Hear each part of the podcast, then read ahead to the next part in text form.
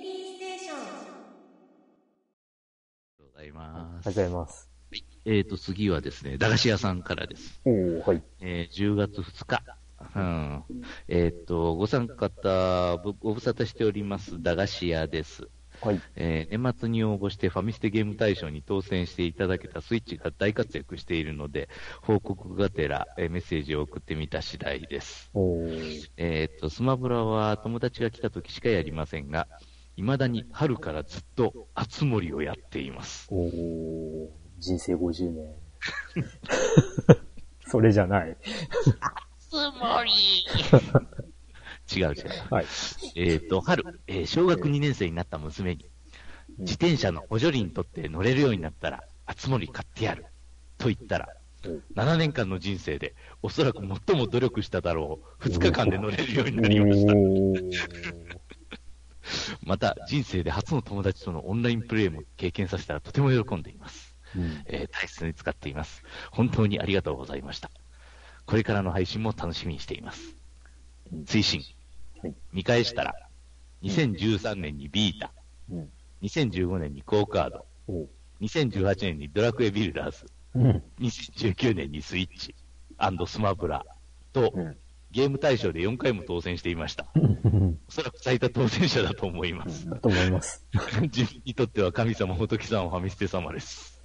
はい。あはい。はい。ありがとうございます。います。いや、本当に、駄菓子屋さんってこう、当選するたんびに、またっていう。あれっていう。あれ、おかしいなぁって。いやー、これ本当にやらせなしでやってる抽選なので、もう本当に強運としか言いようがない。よね。うん。まあ、素晴らしいですよ。そしてね、スイッチ、いいタイミングでしたよね。うん今年というか、う、うんんそうね。2019のファミスティゲーム大賞の時のうん結果としては。結果としてはいいタイミング。うん。まあ、手に入った時期だもんね、まだ。まだまだ、なんとか。もう、あれが、ね、3月とかになってたらもう手に入んなかったかもしれないおそらくね、そうそうそうそう。んすもう、そういった意味も、もうそこも含めて駄菓子屋さんは強運の持ち主だと 言わざるを得ないですね。うん、すごい。これだけ当たると。うんまあだからね、当選の思い出ってこれだよね。これ自体が当選の思い出。ね、ねすごいよね。いいですね。まあ、そういうのをうん作れただけでも、まあ、よかったかもしれません。あ そうね。はい。ありがとうございます。ありがとうまあ、あのござい、ます。ね、次の機会があればまた。うん はい。作ろうと思いますんでな、まあ、まあ、その時にはどうかわかりませんけど。うん。ええはい。はい。では、続いて、えー10月12日にいただいている、ゼルマさん。ねあの、ファミステのオープニングテーマ、えーゼルマさんですね。はい。はい。えーこの経験は糧になる。お久しぶりです。青獅子の学級過去ルーベンクラッツェの学級担任を務めさせていただいております、ゼルマです。うん。積もる話の前に一つ報告させてください。プレイ開始から3年半、総プレイ時間、えー450時間の時を経て、ついに、ゼルダの伝説、ブレスオブザワイルド900体すべてのコログを見つけました。わお。長かった。本当に長かった。一応マスターモードでダウンロードコンテンツの足跡マップと照らし合わせながら、コログのお面を使って、えー数年かけて850個までは自力で発見。残り50個は攻略サイトを解禁して見つけました。攻略サイトを使っても、すでに発見したコログと場所の照らし合わせでめちゃくちゃ時間食いました。ああ、次はミニチャレンジ梅だ。皆さん、コログ何体まで見つけましたか？さて、冒頭にあるように、半ば交通事故のような巡り合わせで今年ドハマりしてしまったゲーム。それがファイアーエンブレム、風化設立でした。ファイアーエンブレムシリーズは昔から合わず、草園？うん、そうえんでいいです。草園、えー新、新、えー新紋章といまいち乗り切れなかったものの、数年に一度の奇病、突然ファイアーエンブレム無償にやりたくなる症候群 に かかってしまい、今年の頭に最新作の風化設立を購入。ちょうどスマブラで先生が配信された後ですね。ん？ああ、うん、ああ、なるほど。うん、うん、そうそう。なるほどね。あ、スマブラに先生が、そうそうそう。まあ主人公はね、そうそうそう。えー初見でキャラデザと、えー兵士のバランスのいいファーガス神聖王国の青獅子のルーベンクラステを選んで1ヶ月ぐらいかけてクリア。はぁ。過去語彙力の死亡。そのまま禁止化の学級過去ヒルシュクラステから、えー黒鷲かね、黒鷲の学級過去アドラークラステと続けて周回プレイしてしまうほどのめり込んでしまいました。主管学校システムが育成を重視するファイアーエムブレムと非常によくマッチングしていて、とても遊びやすかったんですが、過去以下ネタバレのため自重。えー、これから風化設立をプレイしてみようとお考えの方、青獅子のルーベンクラスではいかがですか？過去沼から伸びるて。というわけで今回はこの辺で、動物の森は人生なので詳しくは語りません。過去プラネドは人生的なので、ということで。ありがとうございまありがとうごす。ざいます。プラナドは人生なんですよ。いや、しかし、ブレスオブザライド900体、いや、頑張りましたね、本当これ。あのね、うん。すいません。あの、以前から思ったんだけど、え思ってたんだけど、コロブってなんすか？え。えー、そこからか。一からか、一から説明しないとダメか。すまんねブレスオブザワイルドはマジで未開封だからね。まあ、これはですね、あの、ある種の、その、なんちゅうか、隠し、マップに隠されているうん。ものを、あの、発見していくという、その、あれなんですね、うん一つの。で、これを集めると、うんいろいろその、例えば、あの、持てるアイテム数うん。とかが増えたりとか、そういうふうなはあ、はあは点があるんです。はい。あ、はあ。ああ、わかったわかったうん。今、今更わかったうん。コロブってのが。うん。うん。ああのねん、さ、最近ねうん、あのーね、昔から僕が、こう、ね、浸水している、あの、実況プレイヤーさんで、神々さんっているんだけど、うんうんうんその方が最近ね、ゼルダのブレスオブザワイルドを始めたんだ。で、それで、あの、出てきたわ、こいつ。もう、めっちゃ、第、第1回で出てきたわ、確か。うん。あの、あのただ、その、そこを調べるだけっていうのもあったり、その、うんいギミックがいろいろあるんですよ、これがね。その、なんていうか、地蔵みたいなのにお供えをしたりとかね。う。うん。あとは、その、なんか空中に浮いてる的を矢で、矢ね、あの、弓使って矢で射抜いたりとか。はあ、ちょかね、あれはね、なんか森の精霊みたいなやつだよね。そうそうそうそう。そうですうんいや、だからコログってなんじゃずっと思っていたんだよね。これが本当、あの、あのクソ広いマップの中に900体も潜んでるという。うんしかも今、さ、画像検索したら、何？一体一体うん、デザイン違うの？こいつ。まあ、ちょっとずつ、やろうね微。妙に違うよね。うん。微妙に。うん。おー、なるほどね。はまあ、これもオープンワールドならではなんでしょうが、あのクソ広いマップと相まって、探すのは相当きついっすわ、これ。あ。うん。自力で探すとなるとちょっとね。ううんん。まあそうなんだね。これを発見することで、まあ、まああのリンクが成長するというか、まあ、ゲームまあを優位にね、進めることはでき便ます。利機能が解禁されていくっていう、そういうことなのか。ねえー、で、900体すべて見つけたらどうなるんだろうね。まあ、なんか、その、何が起きるんだ実績が実績みたいなのがあるか、ああ。うん、かもしれない。うん。その辺ぜひ、ゼルマさんには、こう、またお話しいただけたらとうん。思うんですが。うん。風化雪月はどうなん？あ、やってない。フあ、やってない。あまあ僕もやってないけども。ァイアーエンブレムから遠ざかってもう相当経つな、ああ、そあの、ファイアーエンブレムは今、あの、うんあの、スマホゲーのヒーローズはもうログインゲート化してるしな。う。まあ僕もそうなんだけど、これは。うん。えっとね、ファイアーエムブレムではないんだけど、うんえーっとね、あのー、なんだ、Wii U で出ていたあれを買ったよ。あれ？えーアトラスと、ファイアーエムブレムチームがタッグを組んだ、ああ、えーっとね、タイトルが思い出せない。シャープ FE。そうそうそうそはいはいはい。う。うん。あれがね、今だいぶ安いんだよね。あ中古、中古市場で。そうなんだ。うん。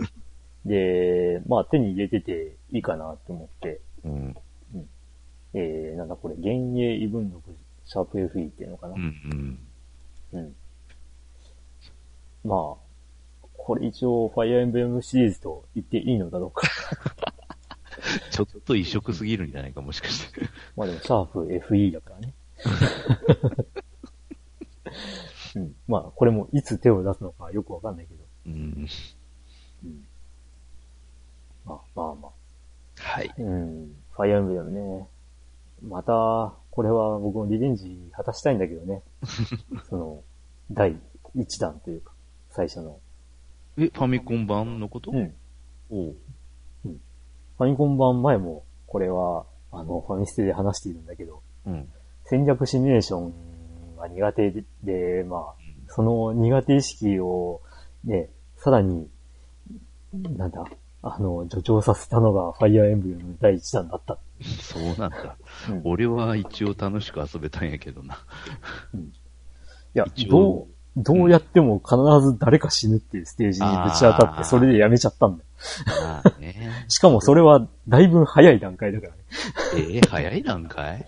うん。早い段階であんまそうなることはないけどな増援部隊の不意打ちを除けばそんなに簡単に死ぬ要素はないけど。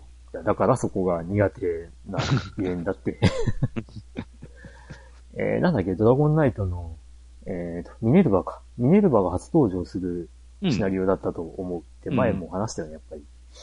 あの、結縦長あのマッそう、プで。縦長のマップで、あの、最初は向かってくるけど、その、うんミネルヴァと、その、えー3人のペアガサスナイター途中で引いていくわあれでしょうん。うんなんかね、あの辺のステージでうん、確かね、あの、必ず誰か死んじゃってる。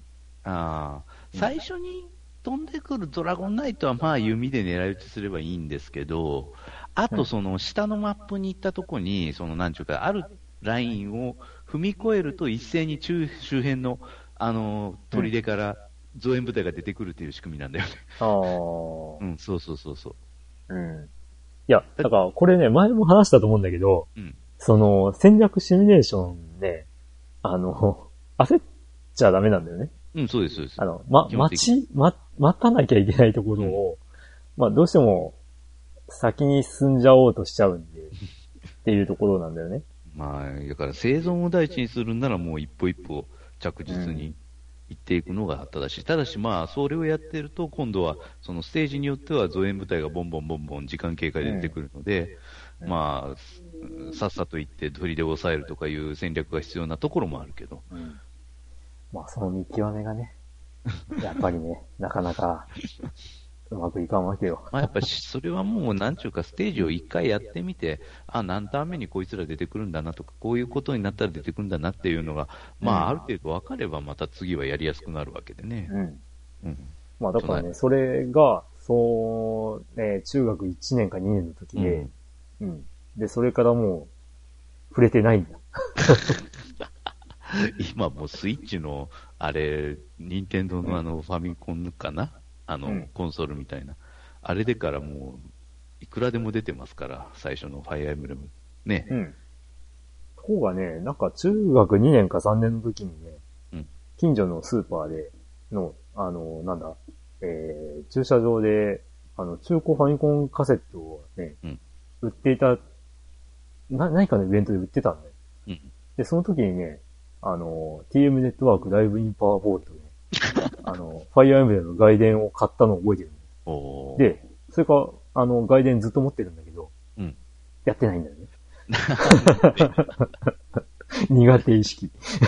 外伝はまあ外伝でちょっとね、いろいろ特殊なあれもあるけど、ね、そうこうしてるうちにさ、もうなんか20年ぐらい経って、ね その外伝がさ、リメイクされてんだよね。もすごいプレイする人の寿命がつきますよ、さっさとしないと。うん。ねそうだね。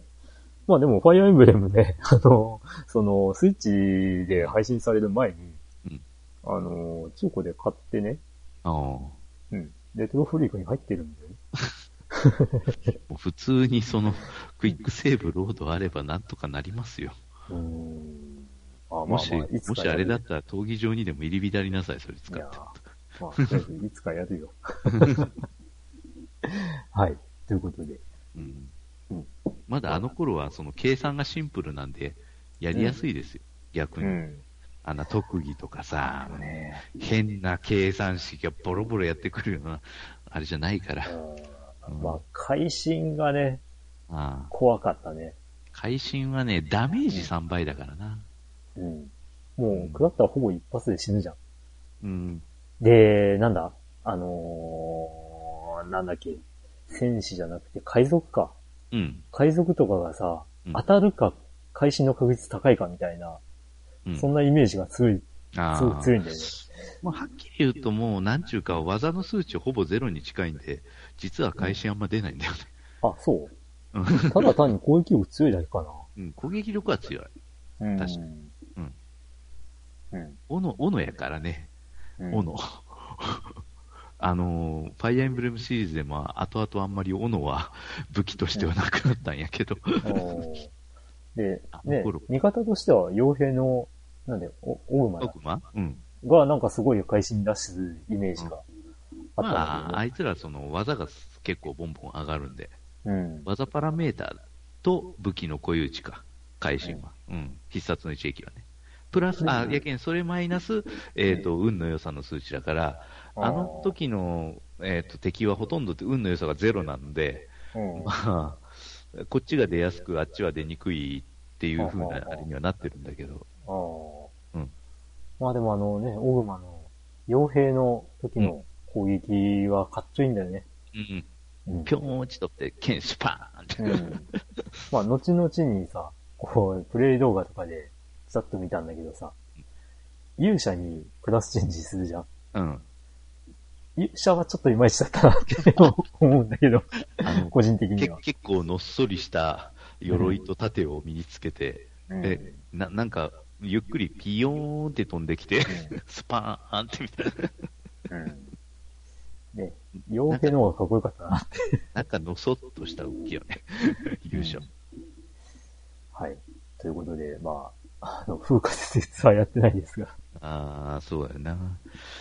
ああ、そういえば最初のファイアーエンブレムのあれで言うと、あの、あの、こっちのアーマーナイトが昇格できないのもなんか、虚しいよなっていう。アーマーナイトも良かったね。うんアーマーナイトね、実はね、味方のアーマーナイトどれもこれも成長率が悪い。ああ。守備力が売りなのにさ、守備力全然上がんねえんだよ。5分の1もともとぐらいだよ。硬いからな。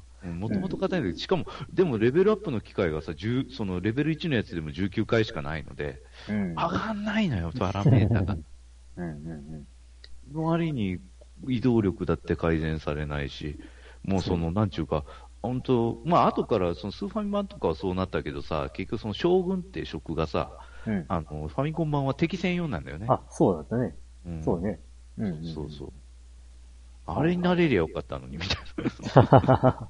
うんまあね、なんか重装備してるっぽいもんね。そうそうそうそう。うん。まあ、あれだっけ？最初からいるんだっけ？動画、動画、動画が動画が最初からいるんだっけね。まあ、割と、たあの、縦にしてよく使ってたわって思う。がっつりなります。うんうん序盤、序盤ではもう敵かが、課金、課金？そう、そう。斧、斧でも、あの、例えば2、3ダメージとかそこら辺なんで。うん。いやいやいや。いや。でから、あのーだから、まだその、なんていうか、ゼロダメージがあった頃よね。ファイムあ。あ、はいはい。外ミスとかでなくて。そうそう、外伝はね、あの、絶対1ダメージなの。そのあ、そうなんだ攻攻撃力が守備力を下回ってても。へえ絶。対当たれば1ダメージ。うん。ところが、あのーファイアエンブレム初代は、ゼロがあるので、うん。ゼロダメージの時には、あの、必殺の抽選が通ってもゼロダメージ。うん。うん。そうそう。まあ、倍だもんね。そうそうそう。ゼロが倍になってももゼロダメージ3倍なので、うん。ゼロが3倍になろうがゼロうん。ねという仕組みだったので、うん。うん。守備力が高ければある程度は耐えられたんですよ。いやー、風化雪月ね。まあ、その、ファイアーエンブレムの初期とかをやって、うん。まあ、苦手意識が抜けたらやるかもしれないね。やるかもしれない。また、あの、いろんな、なんちゅうか、スキルとかね、なんか支援効果とか、なんかそういうの、ややこしいのが結構あったりするんで。まあ途中からね、うんあのーなんていうの？あの、恋愛芸的な要素もあでるやろきてるというね。話も、うん、あるんでね。はい。はい。では、まあ、また、何かありましたらねな、ら、え、ぜひお願いしますよろしくお願いします。えっ、と、それではお次の方はですね、えっ、と、お名前、えー鬼滅の牧原さんです。はい。流行りだ。めっちゃ乗っかってるやないですか。10月31日ですか。うんうんえっ、と、牧原の呼吸1の方、乃木恋。ついに、ついに、牧原。第23回彼氏イベントで彼氏になりました。おー、おめでとうございます。今、心待ちにしているものは何ですか？乃木恋彼氏の特典プレゼントが来年1月に届く予定です。おー。お過去にプレゼント検証で何か当たったことありますか？明治、白のひととき、キャンペーン、白石麻衣サイン大 CD クオカード。うん。おーうん察しの通り、鬼滅の刃にハマってますうん。映画も見ました。うんでは、これから別府の鎌戸神社に行くので、今日はこの辺で、ちょっとつ問診。いやー、別府のあの、あれですか、八幡鎌戸神社？うん。うん、なんか聖地化されちゃってるんかね、あそこ。ああ、そうなのね。うんまあ確かに鬼にまつわるエピソードが結構あるんですよ。ああ、そうなのね。うん。うーん。作中に出てくるのかな？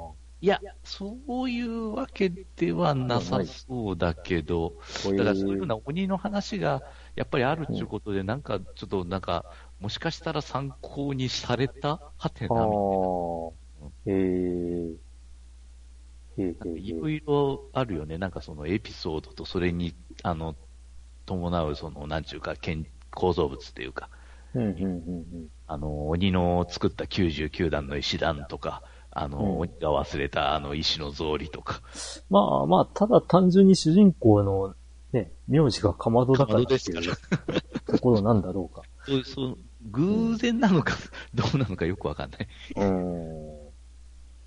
まあ、いろいろ調べてみるとそういう、ね、ところで繋がりがあるから、ああ、じゃあ、っていうことかもしれないけどね。まあ、うん確かに、かまど神社だしな、うん。そこ。うーん。まあでも、なんだろうね。そ のちょっとつ盲信ってことは、ね。うん。推しは、伊之助なんだろうかうね。まあ、うん。はい。鬼滅はどうなんですか？いや、敵ほとんど、ほとんど、ほとんど何も。あ知らない。はい。ああ。僕一応アニメをながら見したなっていう。並みした。うん。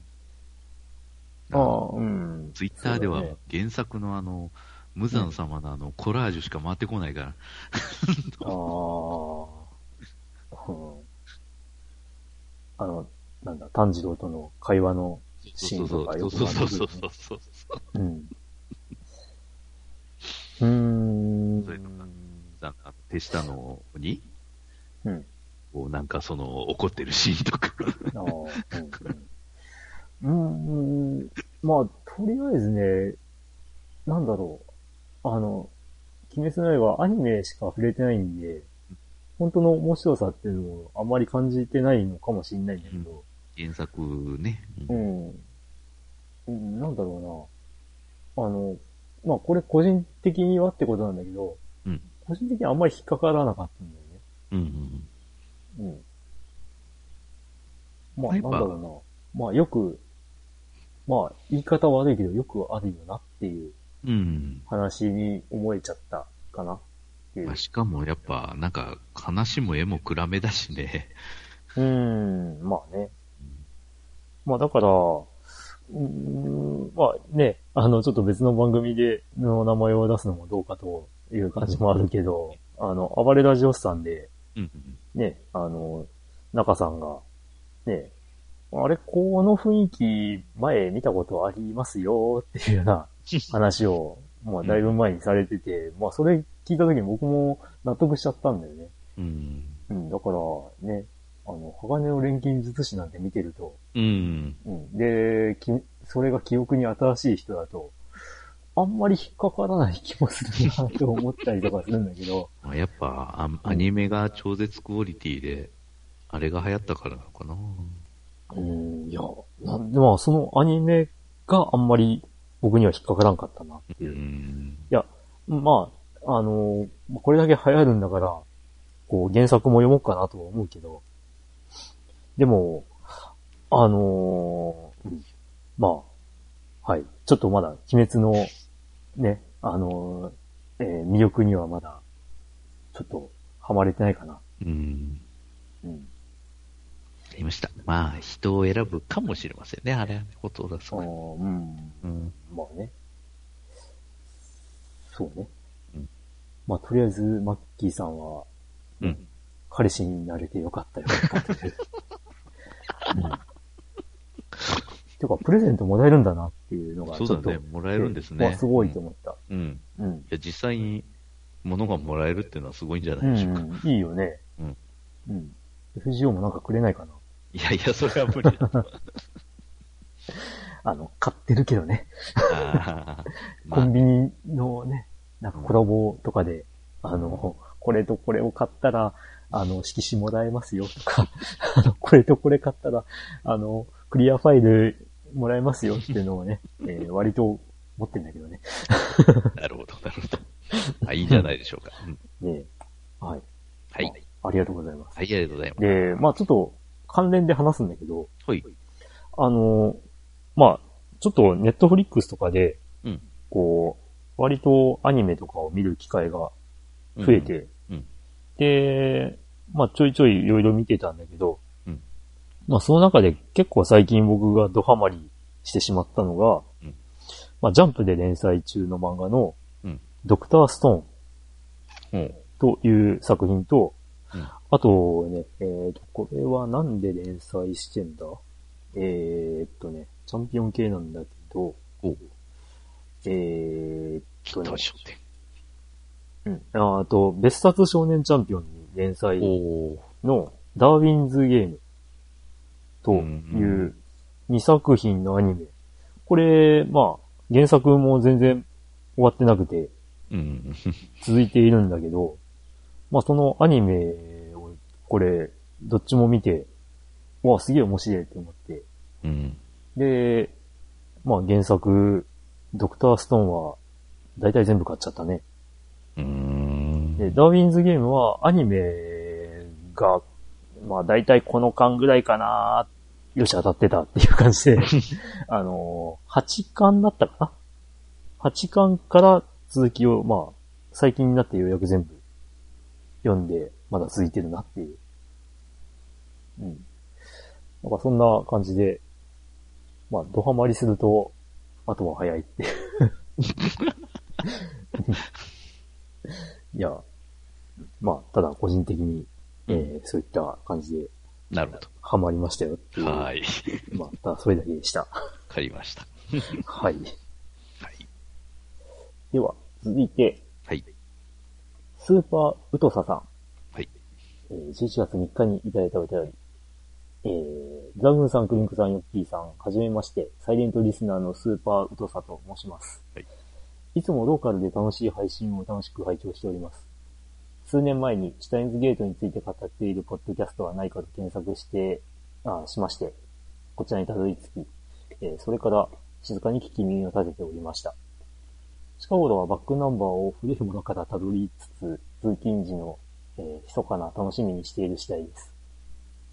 第51回以降聞いていると、新型インフルエンザの流行、人工衛星はやぶさの帰還と、なんだか2020年の現在を彷彿とさせるような出来事が語られていて、うん。偶然というか時代は繰り返すとはよく言ったものだなと驚きを覚えました。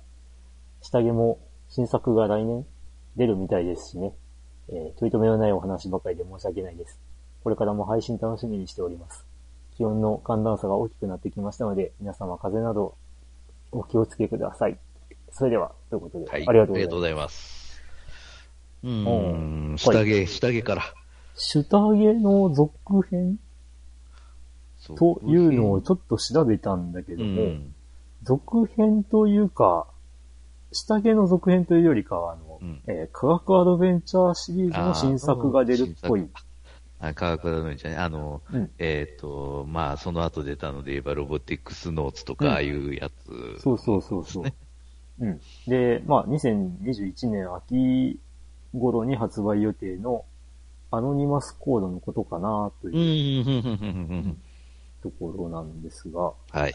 まあ、アノニマスコードについてはまだあんまり、こう、情報うんが解禁されていないので、まあ、なんとか、うん。下着とどう絡むのかっていうのかはわからないですね。うん。まあ、ロボティクスノーツの時にねうん、あれよね、ちょっと変則的にん。登場人物とか絡んでいたので、そうでしたね。うん。うん。ね、あの、一部では恐れられている眉が 関わっていたりとかしてたはずなんで。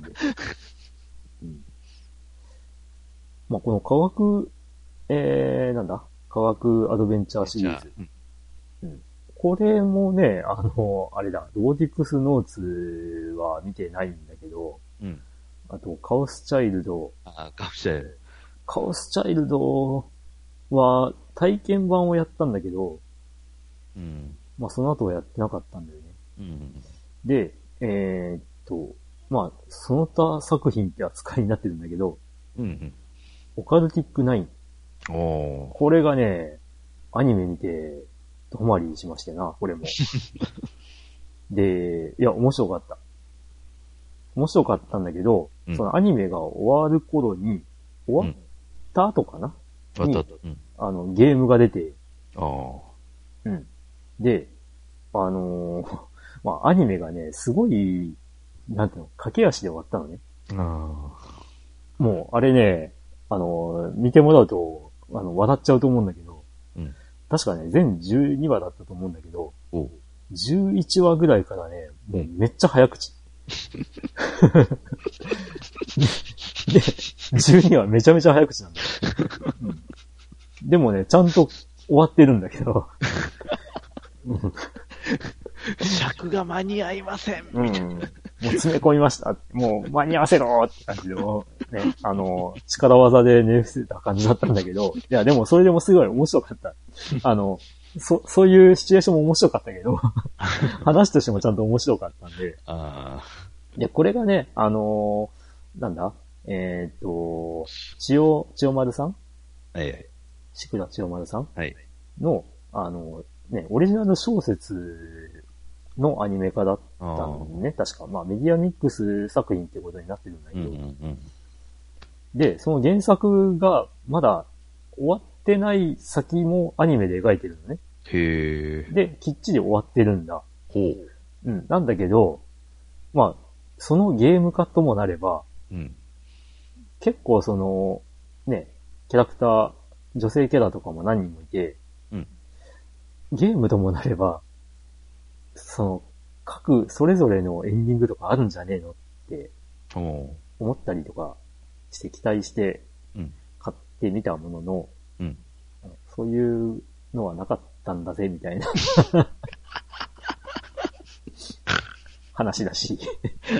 ええうん え、え、え、何？ストーリーは一つしかないってこと？うん。まあ、そうね。ほう。で、あのーね、アニメで、ちょっとね、最後主人公がね、うんちょっと、まあ、あのーあまあ、報われないというかね、うん。ちょっと、こう、うんなん、なんていうの、終わったんだけど、うん終わってない雰囲気でアニメが終わるのね。うん。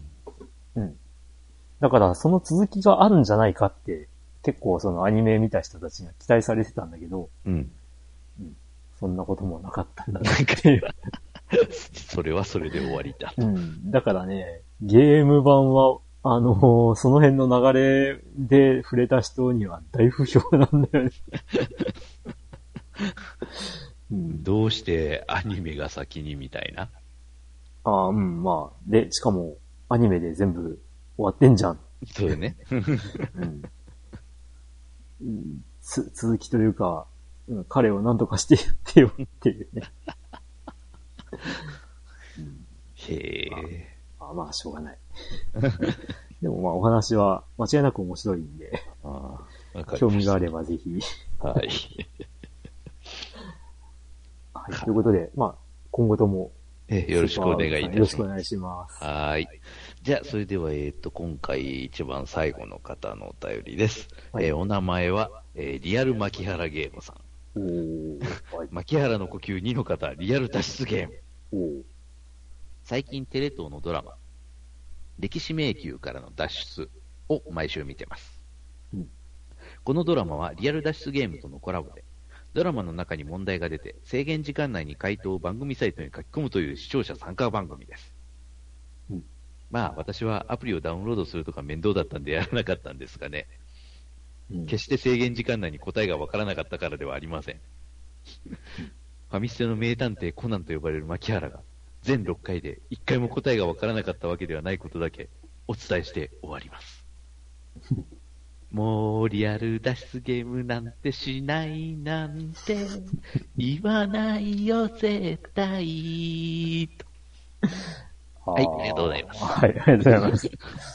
珍しくマッキーさんが、うん。ね、牧ハンドル原らしい。ネームらしい ネタを導入してありました。だってね、最初、ね、あの、元々のハンドルネームはどんな時も牧原うん、そう。なんですよ。そうええ。うん。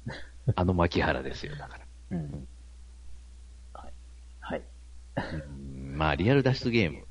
うん。うーん、こんな番組やってんだねっていうさ、ね、テレ東だから知らね歴史迷宮から脱出。え。うん。制限時間ない。まあ、アプリか。まあ、そうね、アプリ。うーん。なるほど。いやー、まあ、こういうのは、なんか、まあ、確かにリアルでね、やってますけどね。いろいろ。うん。あ、そうだね。リアル脱出ゲームも、そういえば、ね、コロナ禍でどうなってるんだろうね。あんまり、あんまり、あんまりやってなさそうだよね。やさなさそうで。やれないわな。確かに。うん。うん。と、なんだろうね。その、こう、企画してた人たちとか、うん。大変なんじゃないかな。そうよね。大抵はまあ、その、なんちゅうか、多人数の協力型ですもんね、ああいうのは。うん。一度はやってみたかったなと思うけど、大分ではね、さすがにそこまではやってきてくれないよね。うん。うんまあ、しょうがない。これは田舎の悲哀でございます。うん。がっかりだね。まあ、だけど、本当はあの、まあ話がまたちょっと飛ぶけどさ、うん。最近またあの、都市部ではかなり新型コロナの感染者増えてんじゃん。うん。大分県相変わらずなんかゼロじゃん。あ、今。えー、っと、あれ？昨日か一昨日出なかったかな？あ、昨日か。うん。あでもまあ、あの、すごいポツポツっと、あ、うん。一人と、ね、ほとんどゼロが続いちゃったもんね、最近。そうね。うんどれ、これはどういうことやねん、みたいな。まあうんいや、だから、だから人の出入りが少ないんだって、ないじゃあもう、行く、出るのも、入ってくるのもめんどくさい。まあね、しょうがないんかな、本当ああ、そっか。あの、11月になって2人出たんでしたね。そうだうそうだん。まあ、その方たちの詳細というか、どういう、ど、どこで、うんどういう人だったのかって全然わかんないんだけどさ。あ、いや、あの、ちゃんと、あの、県のホームページに載ってますよ。んいや、載ってるんだけど、僕は見てない。あ、そうだよ。うん。あの、でも一人は、あの、東京へ行ったっていう、ああれがあるしはうんはははがっそれはもうつり。渦中に入っちゃったってこと。がっつりよ、もう、うん、もうしょうがないけどね、そら。あいや、でもさ、あの、なんていうの、え日経ニュース 24? っていう、あの、まあ、24時間ニュースを放送してますよ、みたいなのを、こう、ケーブルテレビで、こう、見るわけなんだけどさ、うん。いつだっけな？昨日の朝の話題だったかな？うん。のニュースで、まあ、あの、えー北海、北海道？が、あの、なんだ、何日連続で100人を、あの、なんだ、超えて、うんあ。の、ですです。まあ、その警戒、警戒レベルをね、上げるだなんだっていう話題の後に、うんあの、東京都うんで、あの、何日ぶりかにうん200人を切ったって言ってね、喜んでるみたいな、喜 そういうニュースがね、あの、これ続けて、こう並べて言う話題なのかみたいな。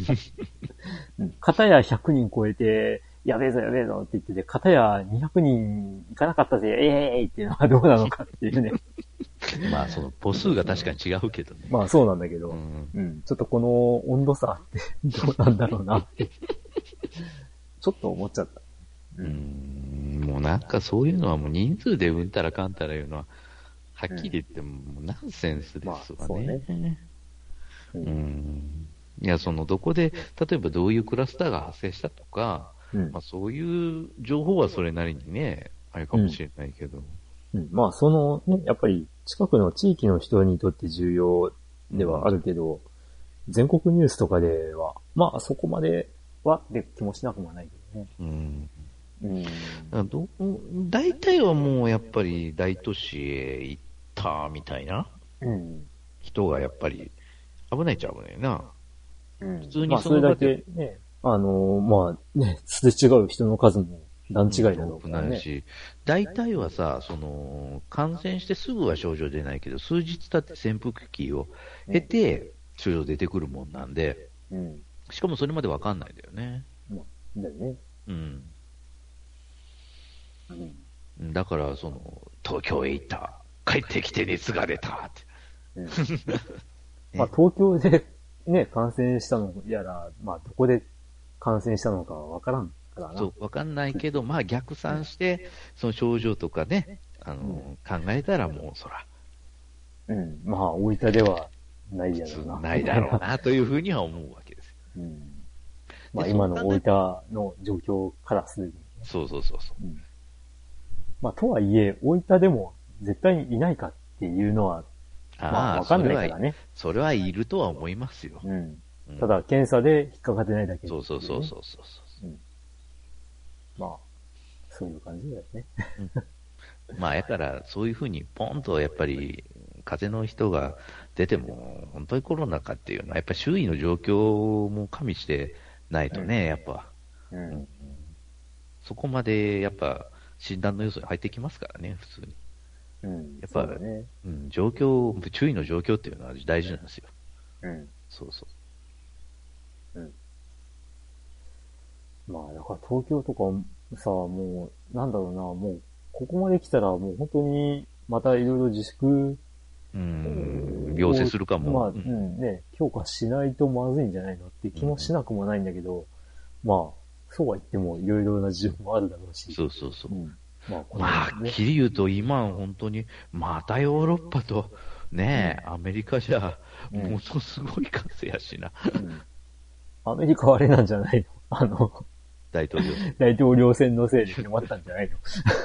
それは、俺もあると思う。むっちゃ、むっちゃもうみんな、あの、え何コロナ、そんなもんどこみたいな感じでからさ、普通に全然マスクもしてねえし、それで大勢集まって、なんかわめき合ってるしさ、もいや、う、おお前ら何言ってんだいや、だからさ、あの、トランプ氏のさ、うんその集会のところでさ、そう、トランプ氏がね、あの、3日間だけ入院して、あの、コロナ治ったとかで出てきたんだけど、まあその出てきた時の集会に来てた人でマスクつけてない人が、うん。いや、あの、トランプ氏はコロナでないと僕は信じてるからマスクなんてしないみたいなこと言っててさ、いやいや、そうじゃねえだろって。関係ねえ。あの、その集まった人たち全員に、その、なんだ、トランプ氏がもし感染してたとしてうん、トランプ氏一人のせいで感染するのが違うだろうっていう、バカじゃねえのっていう。周りの人間が感染してるかもしれねえだろうっていう。そういうことに全然思いが至らないのかね、あっちの人は。だから、どこな、な、何を言ってるんだろう、この人は。っていうさ、思っちゃってさ。うん。ねえ。しかもあの3日のその入院劇も一体何だったのっていうさ。うん、ただ、うん。静養しただけですよね。風あ邪でぶっ倒れれ、うん、だからコロナっていう風に診断されたって言ってるけど、あれ、やっぱね、ちょっと怪しいよね。わかんない。で、ね、その後のさ、しだしだしいまでの、なんだ、その、映画的演出で、なんか、ね、あのー、急、急、なんだ、ヘリ、ヘリを見送るシーンとかさ、なんか、ああいうのをやってみたかっただけみたいな気もしなくもないんだよね。ま私はコロナに勝ったみたいあ、うん。まあ、ああいうことしないと、まあ、勝てないと思ったのかな っていう気もすな。いるや、わかんない。でもわかんないあれ、あれで接戦になったって言ったらすげえかもしれないけどね。いや、わかんない。いや、やっぱ潜在的にあの、表立っては言えないそうっていうのがやっぱり、おるみたいなんだよな。うん。トランプ支持を表明した瞬間に襲撃されかねないという。いや、まあね、あのー僕さ、トランプ氏がどうこうとかじゃなくってさ、うんアメリカの大統領選って、まあ、その、なんていうの、ここ、ね、まあ、10年間とか20年間ぐらいで見ててさ、うんやっぱ思うのは、うん。あのね、その大統領っていうさ、国のトップになろうという人たちうん。の候補で、相手をこき下ろしまくるんだよな。そうそうそう。ヘイトスピーチの応酬でしょ？ネガティブキャンペーンですよね。ああいうの見ててさ、うんこいつ、なんていうの、こいつ支持して大丈夫かって思わないのかなってさ、毎回見て思うんだよね。でも両方やってますから。いや、そうなんだけど、いや、だから、ど、どっちもろくなやつじゃねえぞって思っちゃうんだよね。もう結局、これもなんかまあ、アメリカのその、なんちゅうかな、まあ、風土的なものもあるんでしょうし、歴史的なね。うん。いや、なんかね、まあ、アメリカの大統領ってこんな風に決まってんだ。怖って思ったりするんだけどさ。あだけど今回やっぱその郵便投票っていうのはやっぱちょっとガバガバすぎんね、あれ、ほんと。ああ、まあね。期日前どころか期日後投票までできるだ、あれ。ほんと、一部の州では。うん。いやー、まあ、にしてもよ。あの、劣勢だとか、過半数取られたっていう時点で、ね、この選挙は無効だみたいなことを騒ぐ人もどうかと思うしな。まあ、ただ、よくわかんないんだよね。確かにその、選挙の監視人が追い出されたとか、うん。なんかやっぱり変な票の動きがあったとか、うんあの、郵便票が、あの、死人の住所まで届いてる。うんまあ、大根なんだよね。うん、だから、その、ね民主主義っていうのをね、うん。やってたね、歴史は長いはずのね、アメリカ合衆国がね、うんそれのね、国家元首ね、決めるようなね、選挙でね、こんなガバガバなね、あの、集大見せてて、はぁみたいな、お前んとこ民主主義国家の先駆けはなかったんかいな、みたいな。うん。まあな。うーん。だからさ、まあ、こう、なんていうの？民主主義とは何ぞやっつう。ここまで来るかもしれんわ、ほんと。うん。だから、まあ日本の政治とかもさ、うん。こうね、ずっと、この、この20年ぐらいの間、やっぱりこれも20年ぐらいの間だよ。あの、政治とかうん。をよく見始めてからだけどさ、うんうんあのー、システムそうそう変えた方がいいんじゃねえのとかって思う部分もやっぱりあるよねってうん。思ったりはするけどね。う んまあ、だからといってね、まあ、あの、これも10年ぐらい前にツイッターとかでも言ったことなんだけどさ、うん。だからといってどう変えればいいのかっていう答えは全然自分の中にはないんだけどさ。まあね。ね、まあ、あの、まあちょっとね、えー、話的に コロナからアメリカ大統領選に流れちゃったけど、う。うん。ん。まあ、ね、もう決まったのかな？ん？いや、あのーまだなままあ結局のところは、その、えっ、と、来年の1月でしたっけ？就任？うん。のあれがあるはずなんですけど、うん。うんあのー慣習から言えば、その、負けた方が敗北宣言して、うん。まあ、そんなもんだよね、みたいに、えーなるはずが、やっぱトランプさんがそれをしてないので、まあなんえか、あれよね。あの、訴えるみたいな。そうそうそう、司法に訴えるっていう動きをしてて、まあそれがその、その、どの程度有効なのかとかそういうこともようわからんので、うん。その時の規定は一応なんかあるのはあるみたいだけど、多分ここ数十年やってないことだから、誰もどういう手続きがさ、あなんちゅうか正しいのか、わけわかんなかったりして、みたいな。うん。アメリカの大統領がこんなんでええのかとも思うけど、本当うん。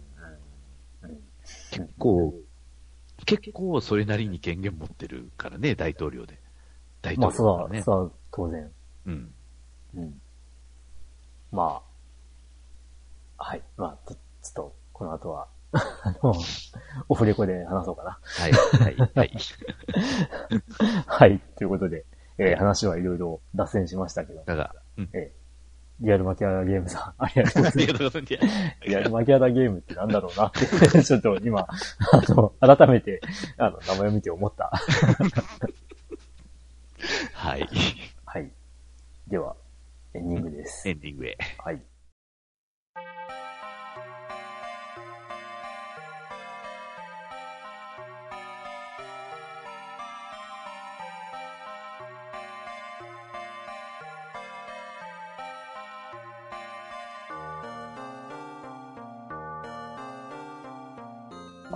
ということで、エンディング、はい、エンディングです。お疲れ様です。お疲れ様です。んということで、まあ、オープニングの冒頭でも、冒頭というかオープニングでもお話しした通り、うん。ちょっとゲーム対象に関しては、どうするかが、うんちょっと決まっておりませんまだ全然決まっておりません。まあ、ただ、まあ、あの、一応、あの、投票するとしたら、こうかなっていううん。準備はだけは、しておいていただけたらま、まあ、幸いです。そうですね。あの、候補のゲームを、まあ、うん。思い描いてでおいていただければ。できれば、うんはいまあ、こちらは、あの、用意さえできて問題なさげであれば、うん。なんとか、なんとか。はい。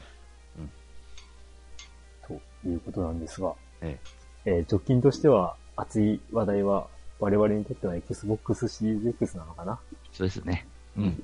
共通で話せそうなのはね。はい。プレステ5はどうでしょうなっていう。どうでしょ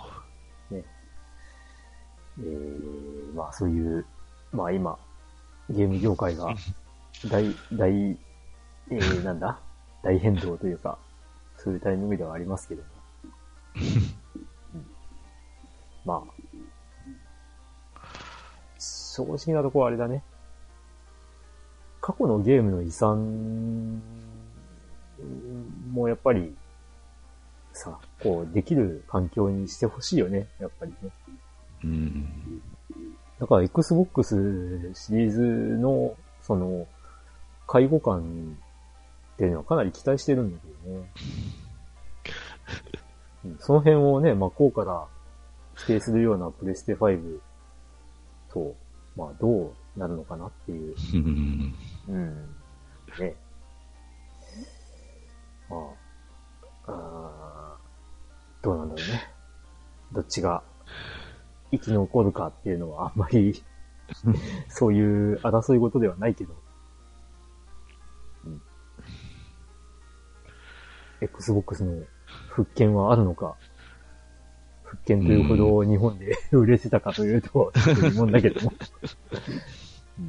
うんまあ少なくともね、店頭にはソフトが並ぶようにはなってほしいね。うん。はい。はい。というようなことを話しましたが。うん。ゆき先生は何か、いやー、もう、何か主主張はないですか？主張は、主張はないけど、まあ、まあ、Xbox 楽しみですね、とは言っておきますね。うん。方は何しますか？うーん、ちょっとまあ、それを決めてないんですよ、実は。だから、とりあえずちょっとまだ、あのーメンバーシップのちょっと確認をして、あ多分自動更新になってんのかな、あれ。わかんない。だから、それのちょっとアカウントの存在を確認した上で、ちょっとまあ、ずらっとネット見てみようかなと、Xbox で。まあ、とは思います。うんう。んあとはちょっとまあ、今、確かに Xbox の、えー従来のね、あの、うんやつ、ソフトはずらずら持ってるから、うんちょっと試してみようかなとは思ってます。そうね。どこまでちゃんと動くかとか、うん。どんな感じで介護官というのが機能するのかっていうのうん。は試してみたいよね。うん。うん。ということで、まあ次回はその辺が、ほね、レポートできればいいですな。うん。うん。そして、えー、僕は発売日があやふやになった、あれが届くのか、うん、どうなのか、という、交互期待。はい。ということで、次回はどうですかね？どうでしょうね。なんとか年末までに1回できればってとこでしょうか。